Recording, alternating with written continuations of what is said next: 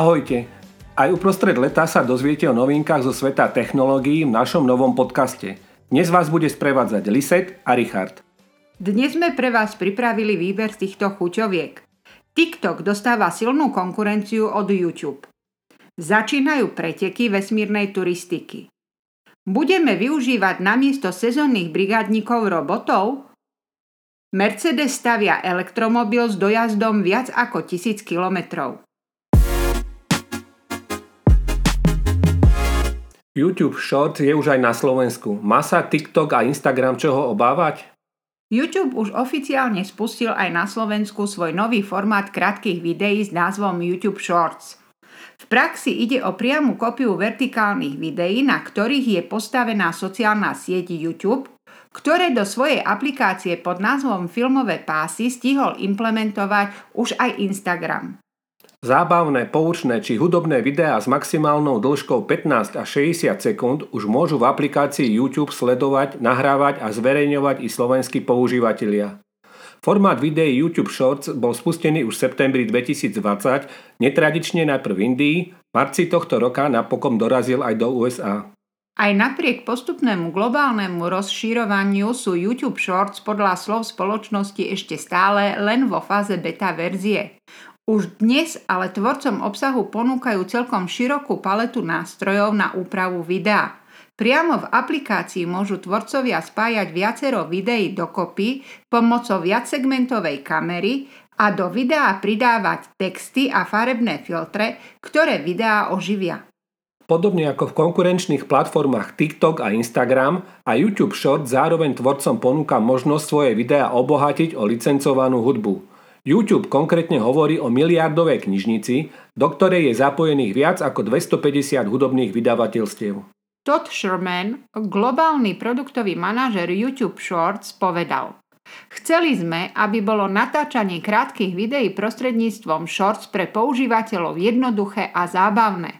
V tejto chvíli pokračujeme vo vylepšovaní produktu na základe spätnej väzby od našich tvorcov a umelcov, Počítame s tým, že postupne budeme pridávať ďalšie funkcie. YouTube Shorts v tejto chvíli po funkčnej stránke neponúkajú v podstate nič, čo by už nemali k dispozícii tvorcovia a používateľia sociálnych sietí TikTok a Instagram. YouTube však má v prípade Shorts značnú výhodu v ich dostupnosti priamo v hlavnej aplikácii, ktorá je prakticky v každej platforme zároveň natívnou súčasťou operačného systému Android. Nový formát videa navyše získal v mobilnej aplikácii YouTube prominentné miesto priamo v hlavnej lište, kde ju neprehliadnú ani tí, ktorí o tejto novinke nikdy nepočuli. YouTube Shorts má tak aj napriek neskoršiemu nástupu do sféry krátkých vertikálnych videí našliapnuté svojej konkurencii poriadne zavariť. Minulý týždeň sa miliardár Richard Branson poponáhľal, aby po rokoch vývoja, testovania, nezdarov, ale aj úspechov stihol predbehnúť svojho rivala, a to aj najbohatšieho muža planéty, pri pilotovanom suborbitálnom lete. Vesmírna spoločnosť Jeffa Bezousa Blue Origin pritom už skôr avizovala, že svojou raketou New Shepard vyniesie v kozmickej kapsuli prvú posádku 20. júla. Obe spoločnosti Virgin Galactic aj Blue Origin sa pritom zameriavajú na rovnakú klientelu. Na hranicu kozmického priestoru chcú dopravovať turistov, aby si zvyšky mohli overiť, že Zem nie je plocha a užiť si pár minút mikrogravitácie po vypnutí motorov, respektíve počas návratu.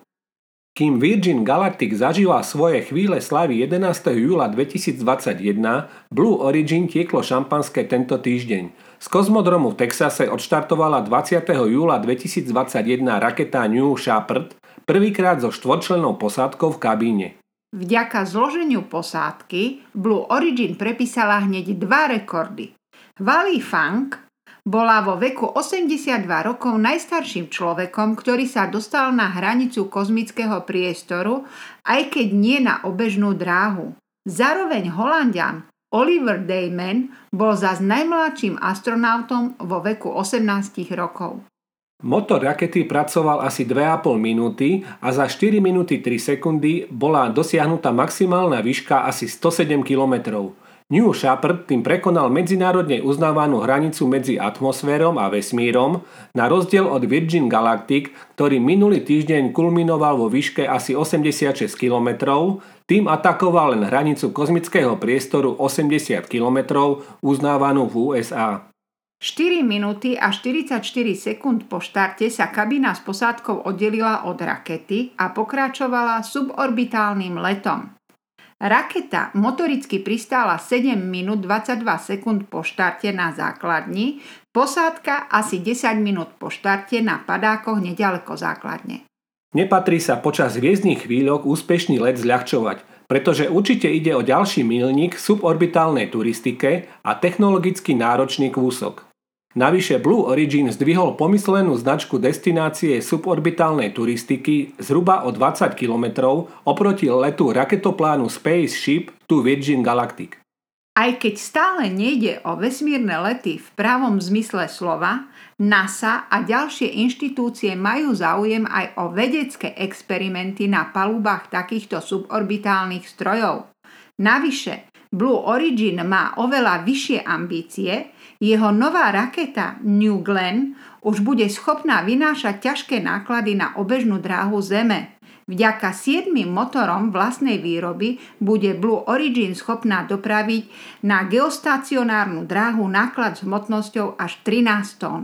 S takouto nosnou raketou bude pre spoločnosť Jeffa Bezousa primeraným súperom len SpaceX, hoci jej náskok nákladných aj pilotovaných letok je dnes obrovský a po uvedení kozmickej lode Starship s nosičom Super Heavy bude ešte väčší.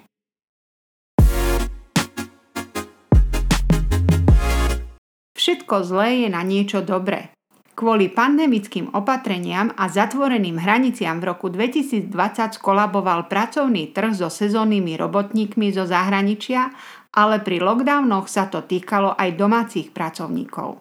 Cez home office sa totiž ovocie oberať nedá. A preto vo veľkých zahraničných polnohospodárskych koncernoch dostáva zelenú automatizácia a roboty.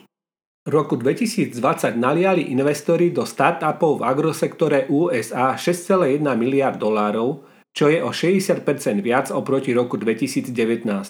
Najviac získali spoločnosti využívajúce roboty, počítačové videnie a automatizačné riešenia v polnohospodárstve, najmä firmy zameriavajúce sa na vertikálne pestovanie plodín na špeciálnych konštrukciách. V USA pritom vznikajú ďalšie agro-startupy, pretože produkcia potravín je jedným z primárnych odvetví. Jesť jednoducho treba. Veľký potenciál rastu v nasledujúcich 5 rokoch odborníci očakávajú v oblasti robotov na kultiváciu, odstraňovanie buriny a sadenie, senzorových dronov používaných na hodnotenie plodín a plánovanie prihnojovania. Ďalšími lukratívnymi technológiami pre polnohospodárov majú byť systémy automatizácie skleníkov a škôlok, systémy počítačového videnia na identifikáciu zdravia plodín, buriny, dusíka a vody v rastlinách a v pôde, roboty na prepravu, triedenie a balenie potravín a umelá inteligencia na predpovedanie úrody. Riešenia však nie sú jednoduché, pretože nasadenie automatizačných systémov musí byť komplexné, aby malo požadovaný efekt. Roboty alebo drony musia mať špeciálne schopnosti a zručnosti, aby napríklad ovocie neotlačili a neznehodnotili. Tie určené na zber alebo sadenie musia pritom koordinovane spolupracovať s autonómnymi vozidlami, schopnými prechádzať nerovným terénom. Do desiatich rokov by sa však mohli objaviť drony používajúce kamery, počítačové videnie a umelú inteligenciu na hodnotenie zdravia rastlín, ktoré automaticky aplikujú správne množstvo a typ hnojiva na základe veľkosti a chemického zloženia rastlín. Robotické technológie pre agrosektor vyzerajú zaujímavo, no stoja veľa peňazí, čo môže byť pri nízkych obchodných maržiach problémom. Ubytok pracovníkov však prinúti agrofirmy hľadať východiska a roboty s automatizáciou polnohospodárskej výroby budú zrejme jediným riešením. Mercedes-Benz predstavil niekoľko noviniek na najbližšie obdobie. Obrovskou správou je fakt, že od roku 2030 nebude mať ponuke iné ako elektrické automobily, do ktorých vývoja investuje cez 40 miliard eur. Zároveň ale automobilka stavia elektromobil s dojazdom cez 1000 kilometrov. Jednou z najväčších správ automobilového sveta je oznámenie automobilky Mercedes-Benz, že od roku 2030 bude mať v ponuke výhradne elektrické vozidla. Za necelých 10 rokov zmení portfólio vyrábaných vozidiel tak výrazne, že v ňom ostanú už iba elektrické automobily. Týkať sa to bude zjavne ale iba divízie osobných automobilov, Veľké a malé nákladné vozidlá prerodom na plne elektrické tak rýchlo asi neprejdú.